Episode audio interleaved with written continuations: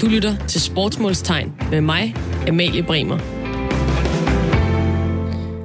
God aften derude, og velkommen til Sportsmålstegn her på Radio 4. Vi er klar til en uh, lille time, hvor vi undrer os løs over den fantastiske verden, der er sport. Jonas Neivald, du er med mig. Du er vores uh, hushistoriker igen i dag. Hvordan går det? Jamen, det går stadigvæk godt. Jeg har det, jeg har det rigtig fint. Fremragende. Mm. Og Jonas, du er, du er historiker, og så er du øh, mindst lige så glad for sport, som øh, jeg er, så jeg håber, at øh, du er klar på at komme i gang. Jeg håber også, jeg er klar. Jeg glæder mig til det. vi håber alle sammen, du er klar. Jamen, øh, vi giver det et forsøg. Radio 4 taler med Danmark. I dagens første emne, der tager vi hul på en enkelt ting, som fylder rigtig meget i rigtig mange sportsgrene. I nogle af verdens allerstørste og mest populære sportsgrene, der er det faktisk den vigtigste og mest essentielle ting. Det er selvfølgelig bolden. En fodbold, den kan være alt fra en masse gummielastikker, der er sat sammen, eller nogle sokker, der er rullet op, til højteknologiske arrangementer i læder, der er udformet i nogle ekstremt avancerede laboratorier med 3D-printede strukturer og alskens haløjsa. Så altså, bare en fodbold, det kan være 100 ting, og så er vi engang startet på alle de typer bolde, som der findes derude. Bolde, de kan have rigtig mange former, farver, laves af forskellige materialer, have forskellige vægt, osv., osv., og så videre. Jeg tænker, vi skal dykke lidt ned i nogle af de her forskellige typer bolde og se på, hvordan de er udformet og hvorfor.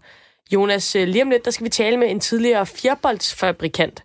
Og fjerbolden, det er måske en af de mere sådan aparte bolde, tænker jeg. Altså, hvordan er den lige øh, fundet vej til en badmintonbane? Jamen, der skal man se på øh, det britiske imperium, som man skal se på med mange ting i forbindelse med sport. Men øh, badminton i sin moderne form bliver en stor sport blandt nogle øh, britiske officerer, der er nede i Indien, i det vestlige Indien i 1860'erne.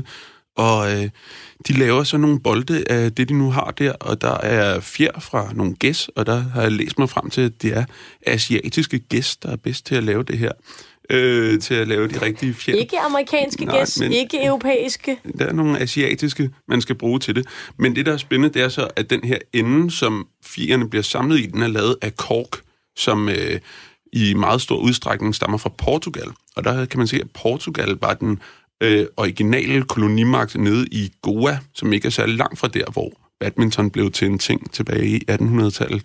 Så de har så brugt det, som portugiserne har importeret ned til, eller eksporteret ned til, ned til Indien, og så øh, har de lavet en bold ud af de forhåndenværende materialer, som selvfølgelig var gåsefjer og kork fra Portugal. Så øh, der har de brugt nogle både lokale, men også globale varer til at lave en øh, til at lave noget, som man så bruger til at spille badminton med. Så det er en spændende form for tidlig globalisering, kan man sige. Så altså, øh, det var lidt om fjerboldens historie. Nu skal vi prøve at høre lidt om, hvordan det fungerer i dag, når man skal have fat i en øh, fjerbold. Peter Grønbæk, du er med os, og du er tidligere dansk fjerboldsfabrikant for Odense Fjerbolde. Ja, det er korrekt. Og øh, Peter, altså, du må undskylde mig, men man kigger på fodbolden, og på håndbolden, og på basketbolden, og på tennisbolden, og det, det er altså meget fint. Og så kigger man på fjerbolden. Det, det er en lidt underlig bold, er det ikke det? jo, det er det det er faktisk et, øh, et, lille, et lille vidunder, at det overhovedet kan fungere i et, i et moderne spil. For øh, man har faktisk kun 5 gram til rådighed for at lave en badmintonbold. Og det er ikke ret meget, når man tænker på, hvor hårdt det bliver slået det. Så hvordan, altså nu hørte vi lidt om sådan i, i 1800-tallet, da badminton også kom, kom frem. Hvordan er en fjerbold konstrueret i dag?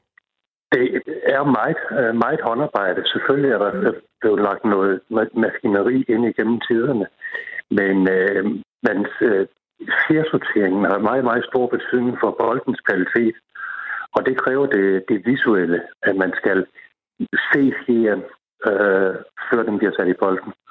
I hvert fald i de dyrere bolde. Så altså, hvis man skal have en god kvalitet i fjerbold, så kan man simpelthen regne med, at der har siddet et menneske og kigget på hver en fjer og udvalgt dem, der skulle være på boldene? Det, det er vel lidt mere seriøst, hvad der kan gøre. Hold da op, det, det er jo et helt sindssygt arbejde. Ja, det er det.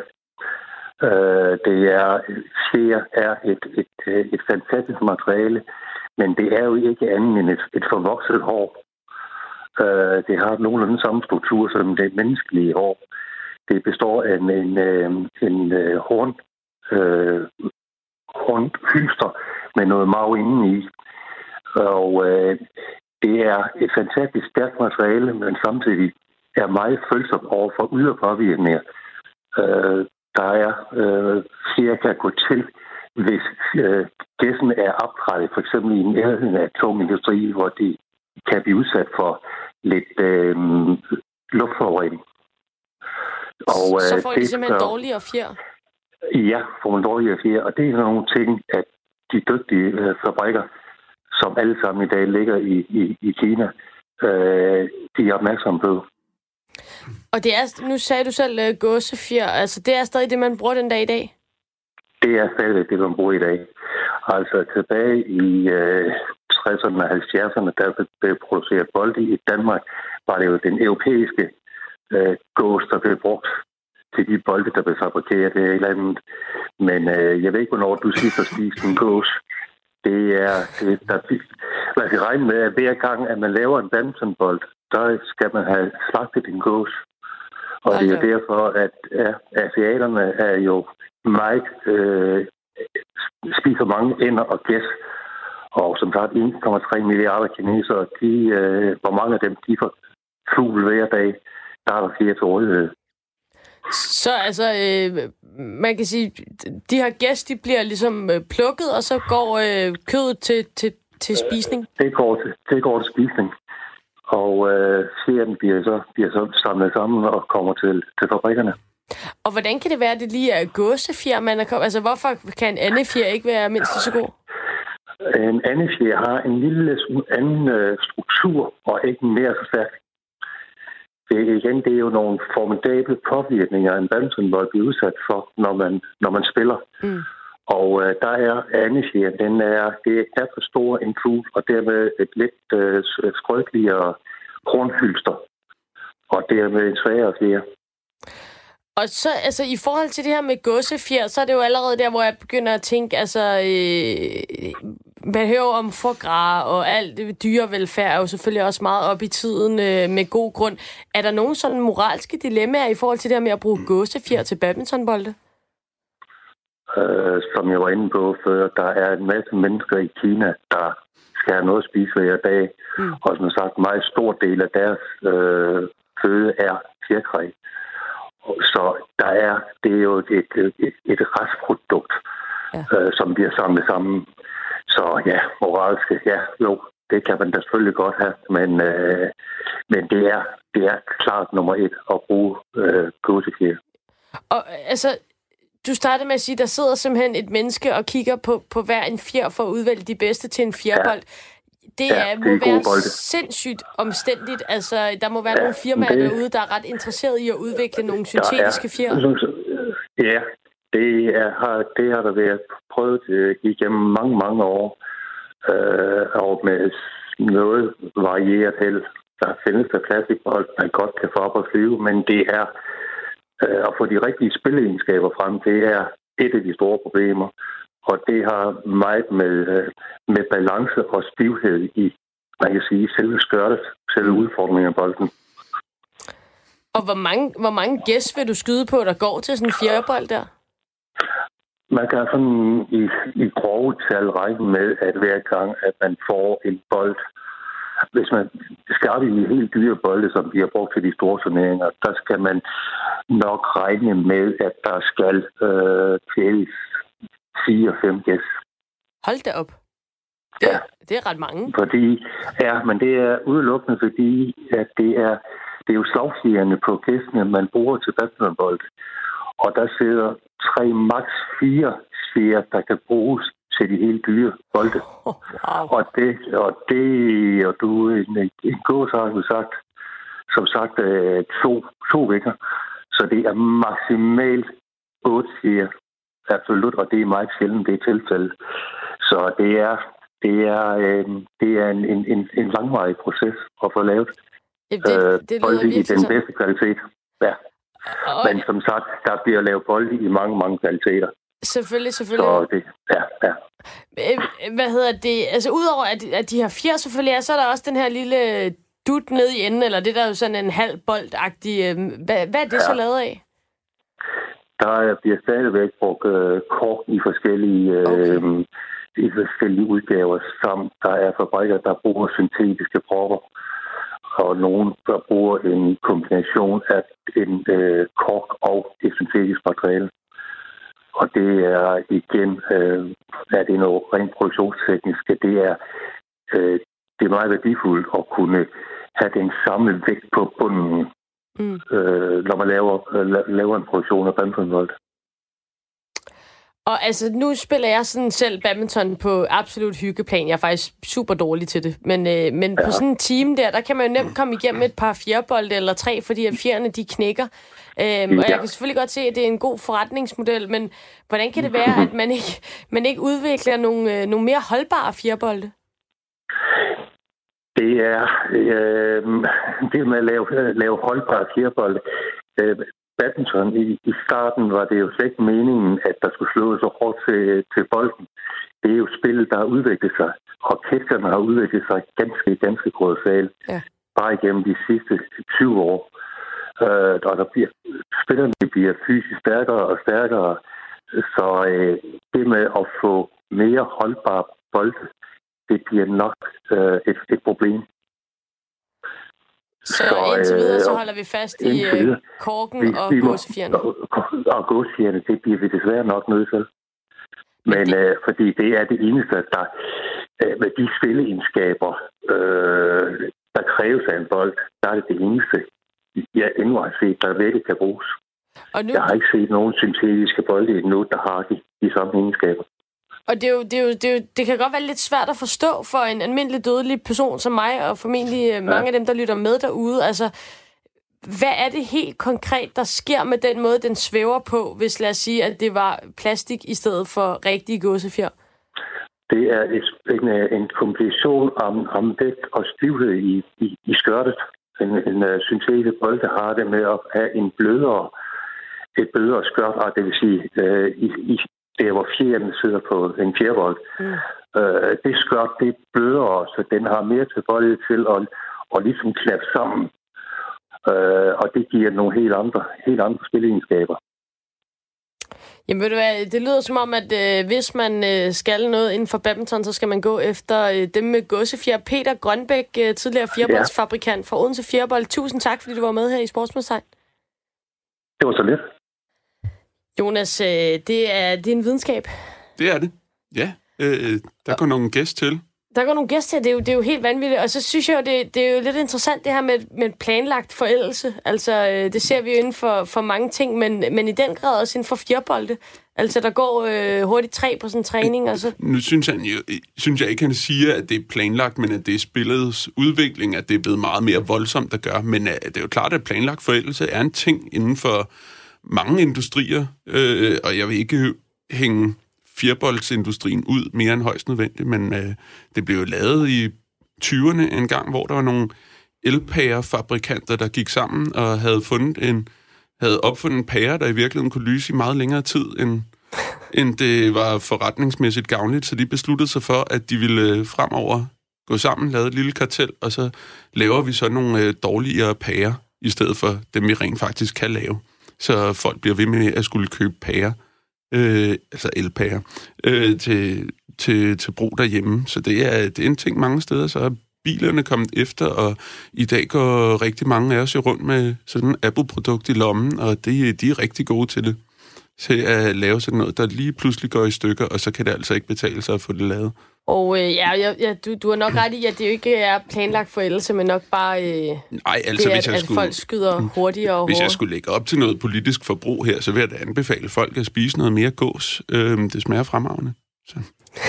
Selvom der ikke er så mange i, øh, i Danmark, der gør det, det havde øh, Peter også helt styr på. Øh, vi bliver i boldenes verden og skal høre mere om øh, en af den type bolde, som altid har undret mig, og det er det famøse håndæg. Den amerikanske fodbold, den ser godt nok underlig ud, Jonas. Hvad, hvad, hvad, hvad sker der med den amerikanske fodbold? Jo, altså tilbage i, uh, vi skal igen tilbage til England i 1800-tallet, og der var jo en kamp om, hvilken sport, der godt måtte hedde fodbold, om det skulle være rugby, eller det vi så i dag kender som fodbold. Og rugby spiller jo med den samme, i hvert fald samme form bold som i amerikansk fodbold, men det er så det, vi kender som fodbold, der bliver til fodbold hos os, men det mener amerikanerne ikke, det skal være. Så de bliver ved med, at det skal være rugby-varianten, og så laver de så deres egen variant af rugby senere hen for at være lidt, lidt anderledes.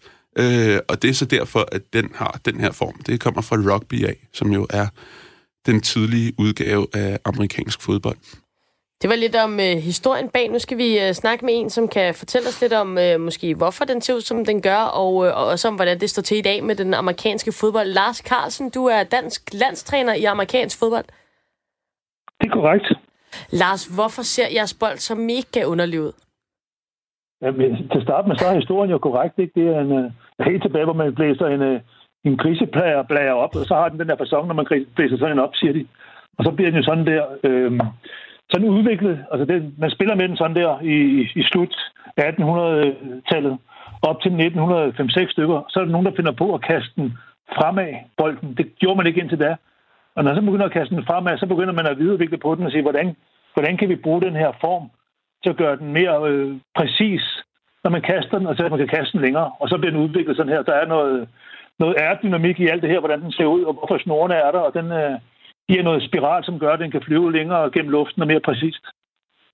Og er, er der en, en særlig grund til, at det overhovedet hedder en fodbold? Fordi altså, i europæisk fodbold, som vi kender det, der forstår jeg, at du ved, det er fod til bold, og det er fodbold. Men i amerikansk fodbold, der er det jo primært en bold, der skal transporteres i hænderne, og desuden så er den slet ikke formet som, som alle andre bolde. Altså, hvordan kan det være, at man har kaldt den en fodbold?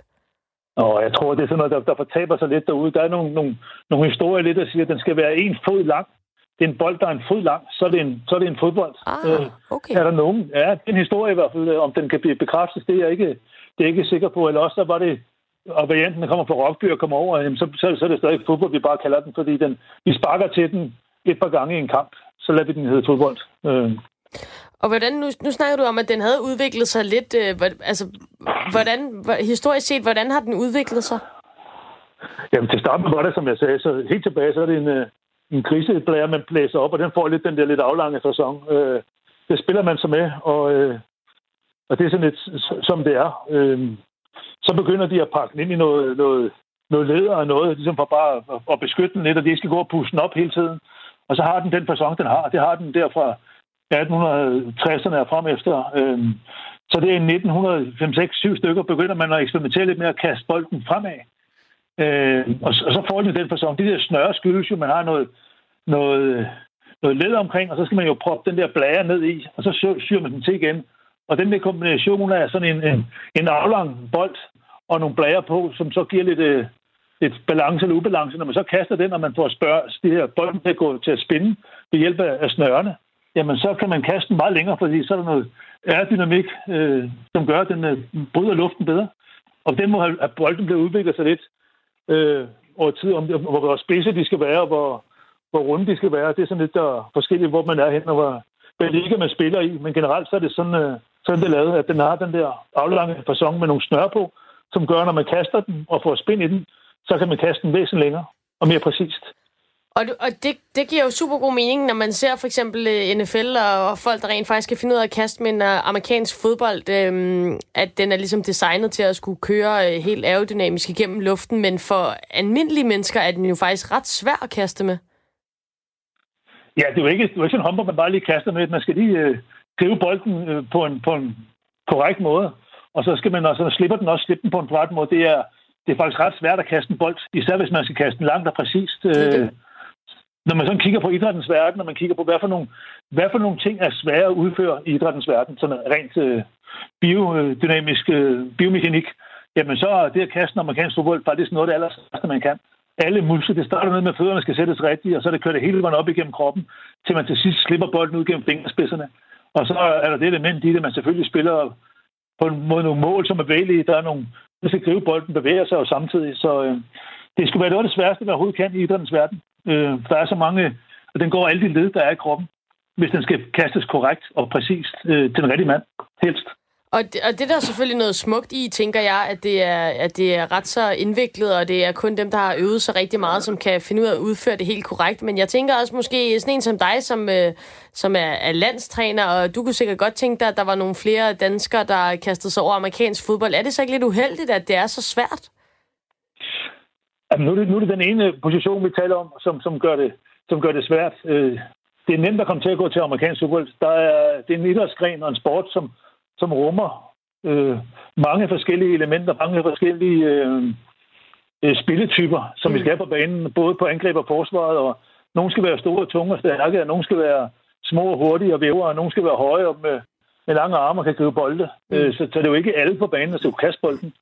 Øh, og så, så er der jo forskel på, hvad man skal kaste den i, hvad for noget et miljø, man kaster bolden i, om man kaster den i et NFL-miljø, eller man kaster den i et dansk øh, kontekst. Det er ikke, det er ikke helt det samme. Men når man øver sig på bolden, og man, øh, og man kommer i gang, så er det jo, så der mange, der bliver grebet af det, og så man bliver ved, bliver ved. Så når man ret hurtigt til et niveau, hvor man, hvor man godt kan kaste den. Det synes jeg. Og det var altså lidt om øh, den amerikanske fodbold. Øh, Lars, du øh, bliver hængende på telefonen, for vi er slet ikke færdige med at snakke øh, amerikansk fodbold som sport endnu, men øh, vi tager lige lidt lyd. Fint. Radio 4 taler med Danmark. Her i øh, Sportsmålstegn, der har vi lige snakket bolde i alle former og størrelser her iblandt den amerikanske fodbold. Og vi bliver lidt i øh, departementet, for der er selvfølgelig masser af ting, man kan undre sig over ved amerikanernes foretrukne sportsgren. Faktisk så har jeg en øh, virkelig lang liste med spørgsmål om amerikansk fodbold, som jeg tænker, at vi skal have svar på her til aften. Og hvem er øh, bedre til at svare på dem end øh, kongerigets landstræner i sporten, Lars Carlsen. Men inden vi tager øh, Lars med igen, Jonas, så lad mig lige høre dig. Jeg ved, du har det lidt, lidt stramt, for at sige det pænt, øh, med, med noget af den her overfladiskhed, der også kan være ved amerikansk sportskultur. Hvad er dit forhold til amerikansk fodbold? Øhm, nok frem for alt ikke eksisterende. Øh, jeg, jeg interesserer mig ikke så meget for det. Øh, jeg, jeg ved, du har en mening om det alligevel. Jeg, jeg, jeg synes, det, jeg synes det, det er mærkeligt, at der er så mange pauser i. Øh, det synes jeg er lidt mærkeligt, og det kunne godt være for, at man kan komme øh, reklamer ind rimelig tit, når det er på højeste niveau, hvor det også bliver sendt i tv og sådan. Øh, men ja, så jeg, jeg foretrækker en rugbykamp, hvis jeg skal se noget med en, øh, med en ellipseformet bold. Det må, det må jeg indrømme. Lars, som du kan høre, så er det godt, du stadigvæk er med os, fordi jeg har sindssygt mange spørgsmål til amerikansk fodbold. Jeg synes, der er så mange facetter af den her sport, både på og uden for banen. Så jeg tænker, at øh, vi sådan set bare starter fra en øh, ende af, og så svarer du efter bedste evne. Er det en aftale? Det er helt i orden. Fedt. Øh, først og fremmest øh, looket. Altså, øh, man ser tit, at, øh, at de her spillere, de har malet sorte striber under øjnene. Hvorfor er det? Og det er sådan en kombination af, den går lidt på, at hvis du spiller udenfor, eller du spiller i noget projektørlys, så hvis du lige får små noget sort under øjnene, så, så skinner det ikke så meget op i dine øjne. Og så, det, det er den ene side af sagen. Den anden side af sagen er, det er også et spørgsmål, hvor man skal se ud. Det skal lige intimidere modstanderne lidt, og vi har lidt uh, krigsmelding i. Så det er simpelthen øh, både en praktisk foranstaltning, men også øh, lidt noget, øh, noget krigshalløj? Øh, ja, ja, det kan vi sige. Fedt. Og Jonas, jeg ved, du, øh, du, du tænker sådan straks øh, Braveheart, når du er ude i sådan noget krigsmalings ja, altså, der. der er der den her klassiske scene i Braveheart, hvor de skal op og slås mod englænderne, de her geoskotter, øh, hvor de løber rundt i det her krigsmaling, og det er jo heller ikke nødvendigvis nogen funktion, udover at det heller ikke var i brug i 1300-tallet. øh, øh, men, men, øh, men, men englænderne bliver jo mega bange, når de ser de her vanvittige skotter komme, lø- komme løbende mod dem. Men så udover det, at det så også at de her striber under øjnene så også virker mod øh, noget reflekterende sollys, giver mm. også rigtig fin mening. Så det. Og, øh, Lars, øh, vi iler videre. Øh, til dommerne, altså generelt, så, så der er mange spørgsmål, der trænger sig på øh, omkring dommer og regler og så videre, når vi snakker amerikansk fodbold, fordi der er enormt øh, mange regler. Men i forhold til dommerne, lad os starte med dem. De smider sådan nogle små klude op i luften, i stedet for at fløjte. Det virker lidt fjollet øh, umiddelbart. Sådan, hvordan kan det være? Nu kalder vi det flag hos flag. i amerikansk fodbold, en, en, en klude. Ja, det er sådan lidt... Det, det er bare det, vi kalder det. Jamen, det skal vi med. Vi. Det er godt. Ja, det skal vi have med. Ja. Det er en vigtig point her. Men det gør det, fordi der er nogle af de her øh, fejl, der kommer. De kaster jo et flag, fordi der er en fejl på banen. Mm. Så kan man vælge at fløjte den af. Det, det er nogle, nogle fejl, der bliver lavet, bliver fløjtet af med det samme. Men mange fejl er det ikke nødvendigt at fløjte af, fordi spillet kan gå videre. Og der kommer en anden fejl, og så kan, når spillet så endelig er slut, så kan man sige til, til det hold, fejlen er begået mod, at jamen, spillet endte jo sådan og sådan. Vi har fejlen, eller vi har det, hvor spillet kom frem til. Der kan nogle være fordele i, at man man ikke får fejl, men rent faktisk får det spil, man nogle gange har gennemført. Så derfor er der en mening i, men nu smider vi fladet, for der er sket en fejl her, og så kører spillet videre. Og så bagefter tæller dommeren lige sammen og siger, hvad er sket der i det her spil? Jamen, der er de her fejl på. Godt. Så nogle gange så er det muligt for, for det hold, fejlen er begået mod at sige, jamen, det, det fejl vil vi ikke have. vi vil hellere have spillet, eller man får fejlen lagt oveni, hvor man, hvor man nu er. Øh, det er det forskellige, hvad for en fejl det er.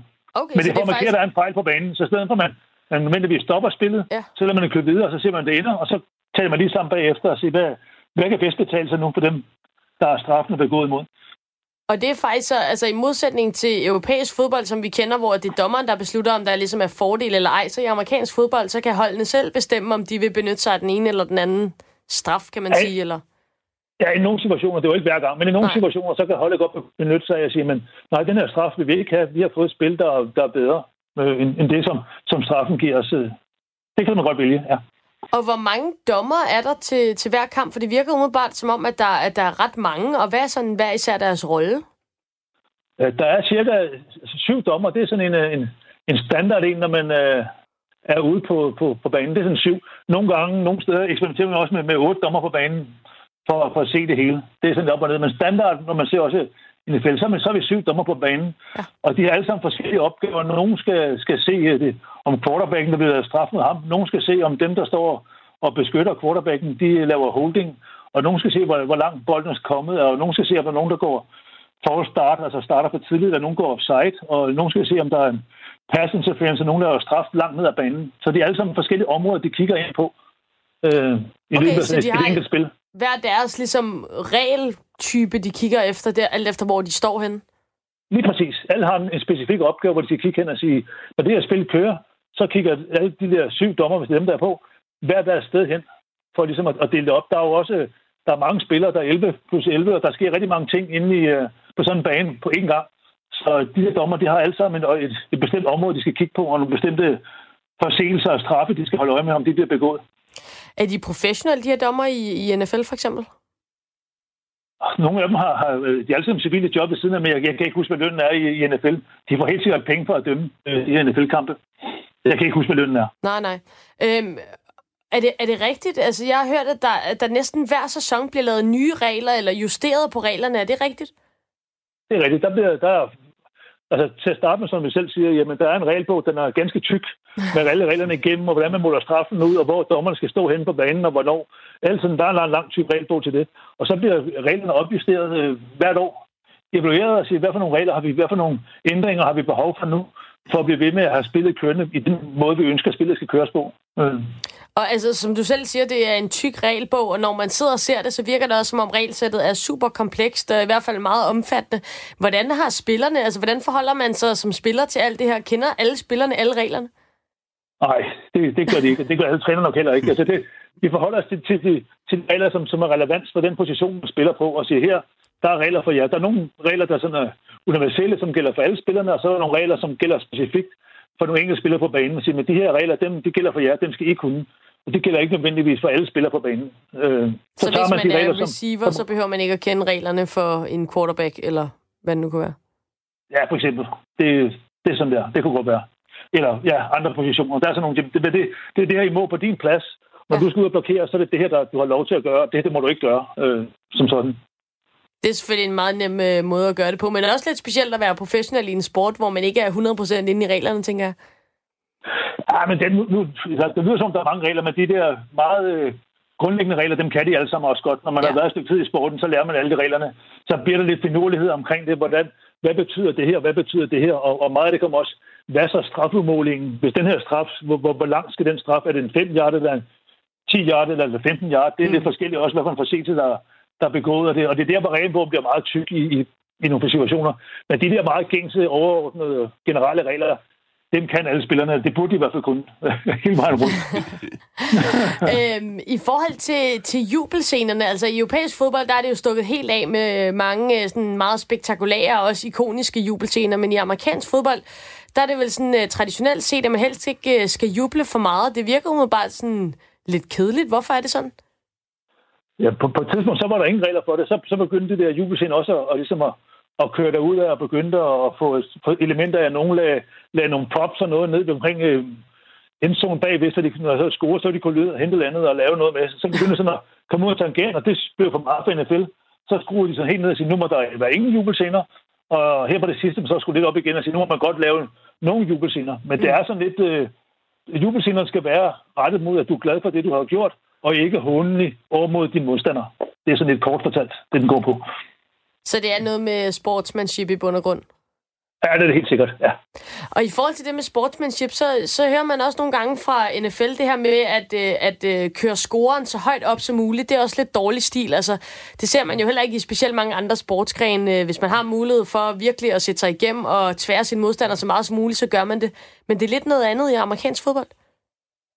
Ja, så tager man sige, nu, nu er vi ved at, altså vi vinder den her kamp, og det er tydeligt, at vi er ved nærmere slutningen, så, så vil man sige, at mange begynder at, at løbe meget med bolden, så går tiden, det er sådan noget tidselement i det her, hvornår tiden går, hvornår den stopper. Så, mm. så løber man med bolden, og nogle gange så tager man så bare et knæ og siger, men nu spiller jeg slut, nu tager vi bare et knæ, og så, så nu behøver vi ikke at køre scoren højere op. Vi har vundet, og vi behøver ikke øh, nedgøre vores modstandere. Det er ikke det, vi kommer for. Vi er kommet for at vinde en fodboldkamp. Hvad tænker du personligt om det? Er det ikke lidt specielt, at man ikke, øh, altså man er top elitesportsmand, og så skal man ikke gøre sig så god som muligt hele tiden?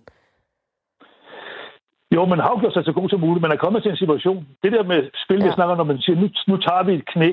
Hvor man siger, det er nu, vi spiller længere, nu tager vi bare et knæ, for så går tiden, og kampen stopper om lidt. Mm. Det er jo faktisk noget af det spil, vi allerhelst vil have at køre. Det er det, spillerne er glade for. Hvis vi skal kalde det spil, så har vi vundet kampen, og det er jo sådan lidt, at nu, nu er vi så gode og så bedre end de andre, at vi kan tillade at bare tage et spil, hvor vi ikke prøver at, at komme frem af banen. Vi tager bare et knæ, for tiden skal gå, og så har vi vundet kampen. Det er jo lidt, det er sådan lidt den ultimative i den her, men det er jo lidt, øh, vi er på banen, og det er en hård sport, og vi går til den, og der er øh, masser af kontakt, men vi vil også gerne spille igen næste søndag. Altså, Selvfølgelig, mod, så kan man måske lige så godt øh, gemme kræfterne.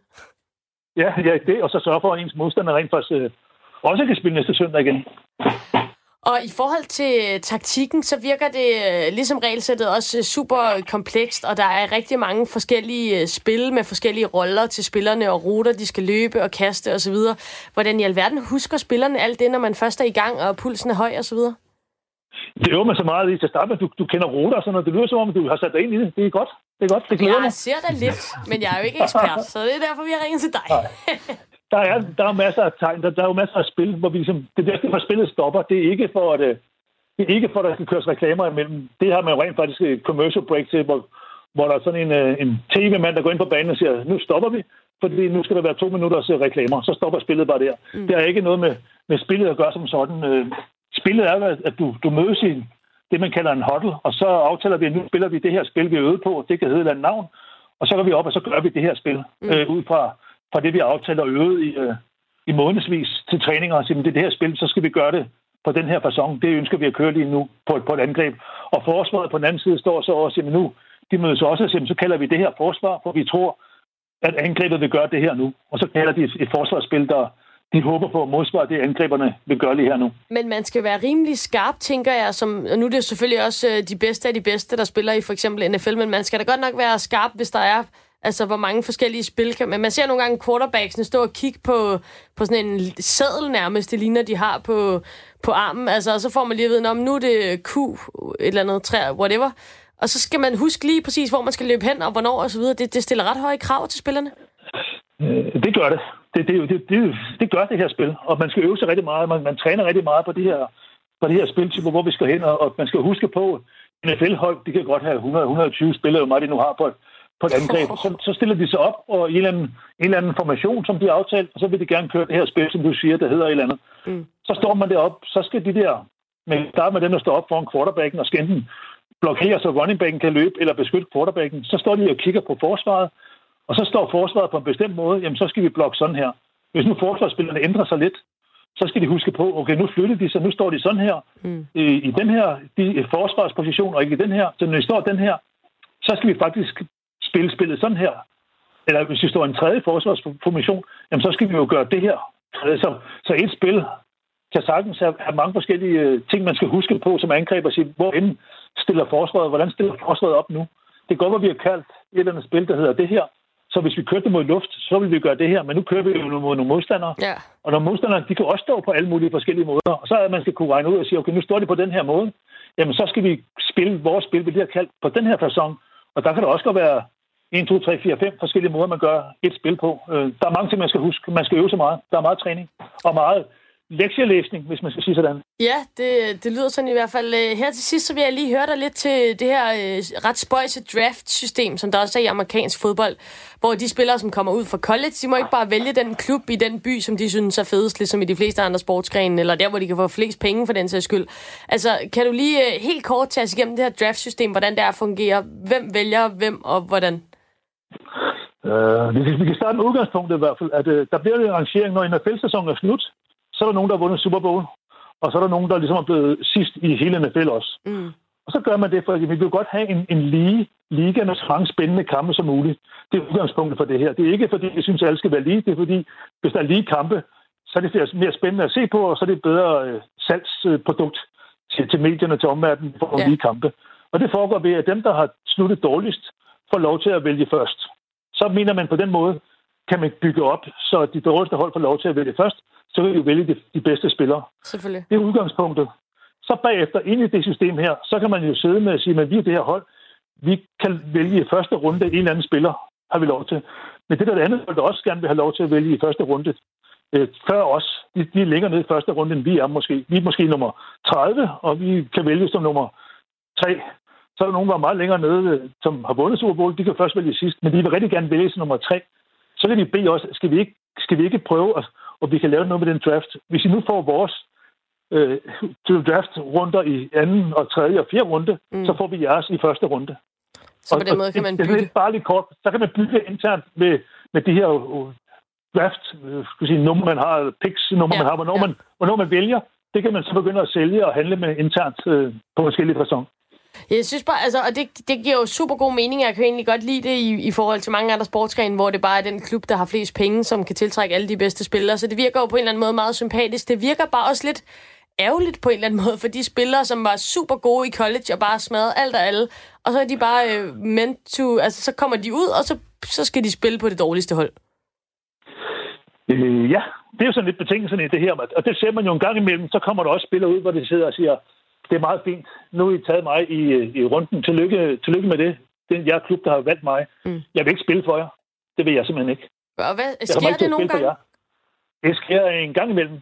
Altså, de situationer, det er ikke noget, man ser ofte, men det sker en gang imellem, og så, så skal man jo finde ud af, hvad kan vi så få ud af det her? Nu har vi valgt den her spiller. Øh, kan, vi så, kan vi så bytte og sælge ham til nogle andre nogle bagefter og få noget andet, end det vi uh, har fået nu? Så forhandler, så fortsætter forhandlingerne sådan set bare. Der er jo ikke nogen, der har nødvendigvis har skrevet kontrakt, fordi man er blevet valgt.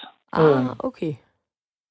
Jamen, fordi det, det sker jo ikke noget, man gør. Det, det, det, muligheden for at få en kontrakt, det er jo altid, og hvis du bliver valgt tidligt, så får du som regel en, en stor kontrakt, men der er jo nogle gange, hvor spillerne siger, jeg vil ikke, jeg vil ikke spille den, for det klub her, det, det, det vil jeg simpelthen ikke. Det sker en sjældent gang, men så kan spillerne sige, men det, så enten så får de bare ikke nogen kontrakt, eller også så lykkes det den pågældende klub at få den her spiller byttet ud med en, med en anden klub, og spilleren gerne vil hen til, mod at give lidt frem og tilbage, så handles der en gang til på en eller anden øh, fasong, hvad man nu synes, og det kan jo være næste års uh, draft pick, eller, eller de næste tre års uh, forskellige draft-nummer, man så vælger sig frem til. Det er sådan lidt... Uh, så der er mange ting, spil, når man handler. At handle med ja, der. Ja. Ved du hvad, Lars? Jeg tror næsten, jeg er kommet igennem min øh, enormt lange liste med, øh, med spørgsmål til amerikansk fodbold. Jeg føler mig super meget klogere, så tusind tak skal du have, fordi du var med her. Velbekomme. Jonas, øh, han var øh, meget, meget øh, god til at svare på alle mine spørgsmål. Han er også dansk landstræner, kan man sige, så det ville være mærkeligt, hvis han ikke vidste alt om, øh, om sporten. Men altså, jeg er blevet klogere. Øh, er, er du lidt mere sådan positiv over for amerikansk fodbold nu, eller er du stadigvæk bare gammel surmand, som du plejer? Altså, jeg, jeg lærte, at, øh, at det ikke nødvendigvis kun er for reklamepauser, alle de her pauser, der er inde i, øh, der er inde i øh, sporten. Altså, jeg vil da sige, at jeg er mere oplyst i hvert fald, måske snarere end mere positiv. Det er sådan, jeg, har, jeg har prøvet at se det en gang, og det er sådan, de der 4-5 sekunder, og så stopper vi i et minut, og så 4-5 sekunder, og så stopper vi i et minut. Det, det, det, det tiltaler mig bare ikke på en eller anden måde. Nå. Der skal være noget mere flow i, synes jeg. Ja. Og det er der jo i mange andre sportsgrene. Det er der selvfølgelig, og der er, der er jo noget for enhver smag. Jeg kan nu godt lide, øh, lide amerikansk fodbold også, og nu mm, ved men jeg det, men jeg, jeg synes bare, det får, det får det til at handle mere om alt det, der er rundt om, i, selv, i, stedet, for, i stedet for kernen af det, som må mm. være sådan hvad, øh, ja, sporten i sig selv. Men øh, hvis man er glad for amerikansk fodbold, så har man øh, formentlig øh, været vidne til øh, Super Bowl her for nylig, som øh, selvfølgelig var lige så spektak- spektakulær, som den øh, plejer at være. En af de ting, der altid er fed at se, det er, når jægerflyene de kommer bravende ind over stadion, lige i det nationalmelodien den øh, slutter. Men hvordan i alverden timer man det? Altså, jeg forestiller mig jo ikke, at de øh, hænger og venter et par kilometer fra stadion og lige øh, følger med på en skærm, og når øh, Demi Lovato, hun er ved at være færdig med at synge, så trykker de øh, speederen i bund. Derfor så har vi simpelthen ringet til uh, det danske forsvar, der lige giver os det militære input her i uh, programmet. Hej. Goddag. Hvordan i alverden timer I det her, når, øh, når man skal afsted med sådan nogle øh, jægerfly der? Jamen, øh, de fleste jægerfly i dag, de har jo en, øh, en, en fin computer i sig, og øh, også udstyret med GPS. Og så kan man enten øh, planlægge det hjemmefra eller i luften, altså tage en, øh, en koordinat ind, en position ind, og det kunne være midterpletten på fodboldbanen. Og så kan man skrive, øh, hvad tid man gerne vil være der. Og så øh, regner computeren simpelthen ud, hvor hurtigt du skal flyve. Og så skal jeg bare holde den hastighed, og så rammer jeg simpelthen over, over midten af stadion på sekundet. Og øh, Thomas, jeg fik slet ikke lige øh, introduceret dig hen, du bare gik i gang med at gøre os meget klogere. Det, du hedder Thomas, og du er, du er jægerpilot i, øh, i det danske forsvar. Har du, øh, har du selv prøvet at være med til noget øh, lignende det her? Jamen, vi, vi bruger det jo jævnligt. Altså, så er det bare ikke en, øh, en fodboldkamp eller eller hvad det er, så er det fordi, vi skal være på et, et punkt øh, helt præcist. Ikke? Det kan være, at vi er, det ved jeg ikke, 40 fly, øh, som skal afsted på en lang stribe, og så er det vigtigt, at man, man ligesom kan overholde sin øh, timing, så der er en øh, vis afstand imellem os. Så vi bruger det, vi bruger det her timing øh, dagligt. Og det er simpelthen bare en, øh, en computer, man nærmest programmerer til at, at fortælle en præcis, hvornår og hvordan og hvor hurtigt man skal flyve? Jamen, det er jo ligesom din egen uh, øh, GPS i bilen. Der kan du også uh, skrive en destination ind, og så fortæller den, at du er der kl. 16.37. Ikke? Og så hvis ikke der er for mange uh, røde lys, så passer det jo meget godt. Altså, vi har så ikke nogen røde lys der, hvor vi uh, befinder os. Så, der er ikke så meget trafik noget op. Nej, ikke så meget. Næ, fedt. Jamen, ved du hvad, det, det var sådan set uh, det, jeg havde af spørgsmål til dig, så uh, tak for lige at gøre os klogere på, uh, hvordan de får uh, rykket de her jægerfly ind over uh, Super Bowl så flot gang på gang. Det var så let. Han får en god dag. I lige måde. Radio 4 taler med Danmark. Aftens sidste emne her i uh, Sportsmålstegn, det handler om fodboldens ubudne gæster. Lad os lige uh, starte med at høre et lydklip af en af de allermest notoriske af slagsen. Udvisning af Daniel Akker for episoden over for Christian Markus Rosenberg og straffespark. Straffespark oven i købet. Så bliver dommeren overfaldet af en tilskuer det er, ikke, det er ikke godt, det her. Nej, det er meget, meget, meget, meget skidt. Men... Det klip, vi lige hørte her, det var den berømte og berygtede baneløber, også kaldet fodboldtossen fra landskampen mellem Danmark og Sverige i 2007. Ham her, han blev på et splitsekund en af Danmarks mest kendte mænd. Men hvad skete der egentlig med baneløberen, efter han havde forseret vagterne? Og hvad sker der generelt med, med, med streaker og baneløber osv., når de har fået deres øh, rundtur ind på grønsværen? Hvad er det for en øh, skammekrog, de bliver ført ud til? Får de en bøde? Bliver de meldt til politiet? hvad er det, der sker med dem? Og så tænker jeg, at der nogle gange sådan er, er forskel på, på deres ærne. Nogle gange så er det nøgne streaker, som har et mere humoristisk ærne, andre gange så er deres hensigter mere ondsindede, som for eksempel ham, som overfaldt dommeren i det klip, vi lige hørte. Jonas, det her vanvittige fænomen med baneløber, hvor stammer det fra? Det har været der rigtig længe. Altså, man har set det, så længe fodbold har været en publikumsport, er der folk, der har valgt at løbe ind på banen, og det har øh, arrangørerne jo så synes, at man skulle gøre noget ved. Altså, og, det, og det har også ført, medført, at der er større kontrol med fodboldfans, end der er til andre sportsgrene. Og det stammer helt tilbage fra den gang i England i omkring år 1900, hvor det ligesom stod klart, at øh, det er arbejderne, det er de fattige, der tager ind og ser fodbold, hvor det er de rige, der tager ind og ser rugby og cricket og alt det andet her. Så dem skal vi også holde lidt, øh, lidt bedre styr på, fordi måske med rette troede man, at der var lidt mere utilregnelige elementer ude blandt tilskuerne her. Så dem, øh, dem blev man også nødt til at holde mere styr på altså helt hyklerisk blev det i løbet af Første Verdenskrig, den sidste FA Cup-finale i Første Verdenskrig i 1915, før der lige bliver pause et par år, der øh, mens politiet holder publikum tilbage, så øh, kommer der en ind og sådan agiterer for tilskuernes patriotiske sindelag, og de der også, i stedet for at tage ud og se fodbold og, og drikke sig fulde, og hvad de nu gør til, til de der kampe, så skal de melde sig til hæren og tage ned og blive slået ihjel i Frankrig. Og det tilskuerantal til den kamp, det svarer meget godt til det antal mennesker, der døde fra England på, på en dag i slaget ved Somme. Så på den måde, så fik de da noget ud af deres noget ud af deres anstrengelser for at holde styr på folket. Og øh, en af dem, det er måske en lidt, øh, en lidt øh, strid øh, parallel at, at køre direkte over her, men øh, en Sat af dem, som, som er med til at holde styr på folket den dag i dag, uden at bede dem om at melde sig ind i hæren, det er Mikkel Lauritsen. Du er sikkerhedschef i øh, Brøndby IF. Har du prøvet at håndtere en ban- baneløber hos jer? Ja, uheldigvis. Og så kan man sige, det har, det har vi også oplevet øh, ude hos os, så ja, det har jeg. Og hvad, øh, hvad går der lige igennem med hovedet på sådan en sikkerhedschef som dig, når man ser, at der pludselig er en tilskuer, der jogger rundt inde på banen? Øh, jeg vil sige, det første, man tænker på, det er, øh, hvilken retning vedkommende har, og så øh, tænker man spiller sikkerhed øh, og dommersikkerhed det samme.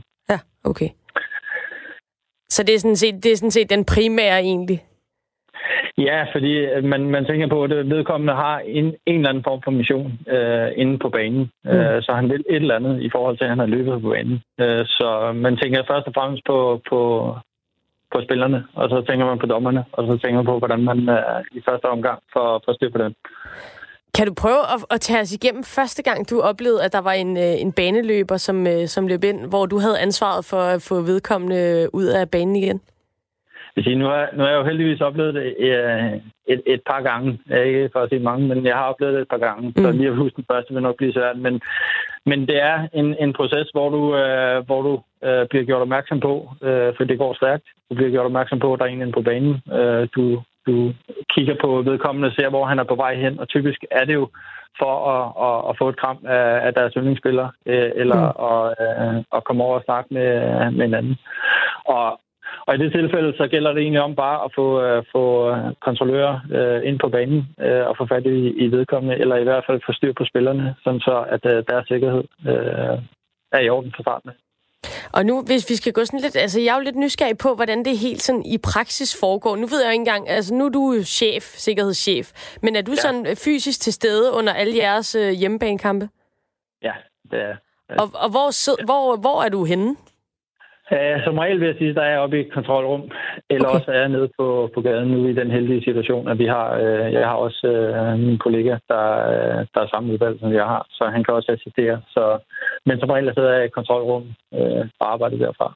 Og hvad sker der så, når der kommer en øh, baneløber ind? Så får du en melding over en øh, walkie-talkie, eller et eller andet? Hvordan, øh, hvordan, prøv at tage os igennem. Enten, så får vi, enten får vi en melding om det, eller også så, får, så kan vi selv se det fra, fra det overblik, vi har op for kontrolrummet. Og, og lige så snart vi så øh, ser det, eller registrerer det, eller får besked omkring det, så bliver der selvfølgelig reageret. Det første er, er ligesom, at der bliver sendt øh, et hold. Øh, så vi har, vi har nogle procedurer, der ligger helt klar for, alt efter, hvad for en situation vi står i. Er det en, en baneinvasion af masser af mennesker, eller er det baneløber?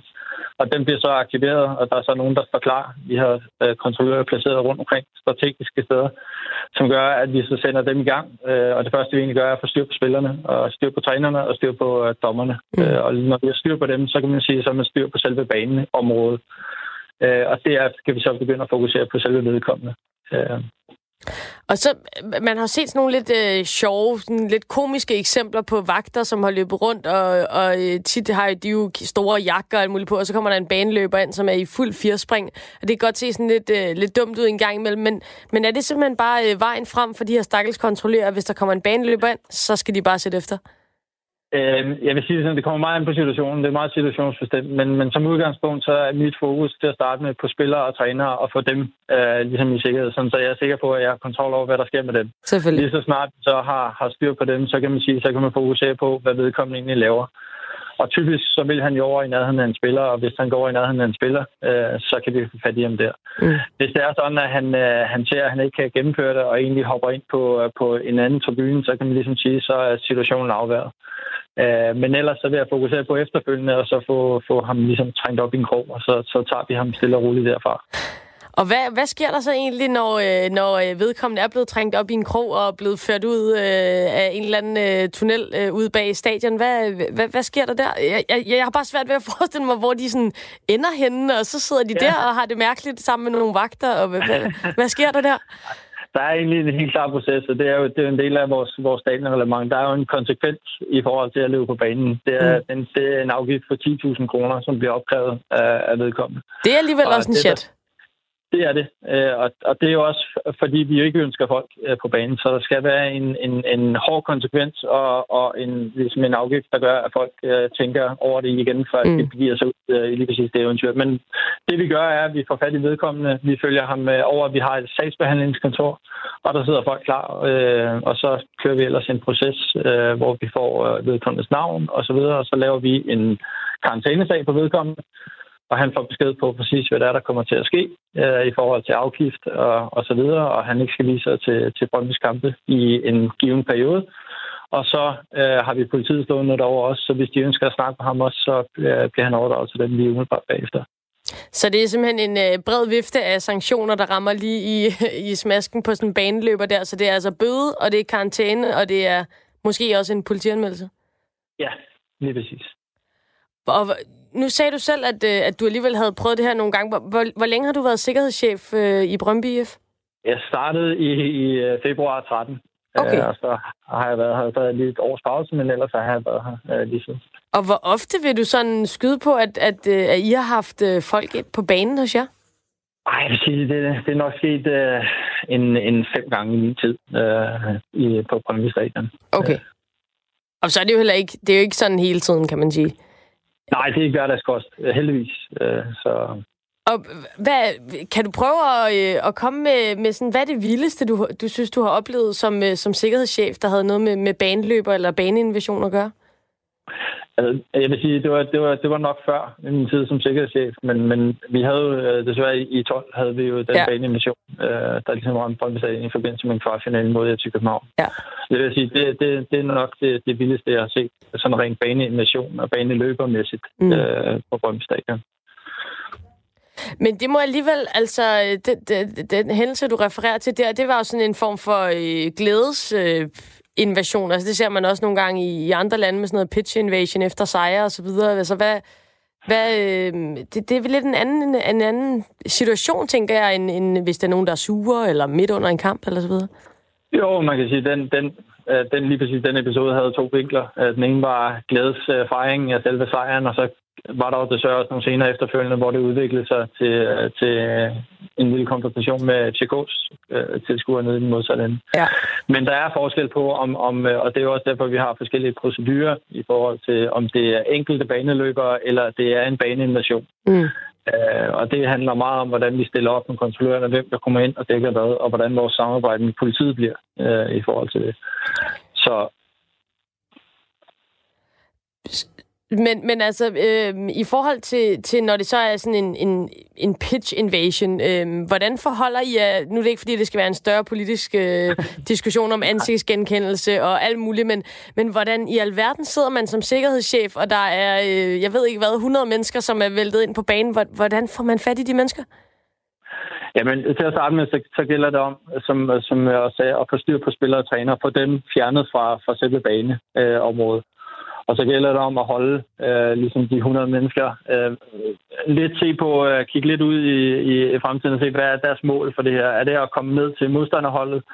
Er det at være, komme i nærheden af spillerne, eller hvad er deres mission? Og så ellers i nogen bare begynder at dække op for de forskellige steder, sådan, så du har styr på, hvad for en retning de egentlig i nogen kan bevæge sig i. Og til sidst, hvis, hvis øh, det hele fungerer, så har du dem isoleret ude på banen, uden at der egentlig er andre.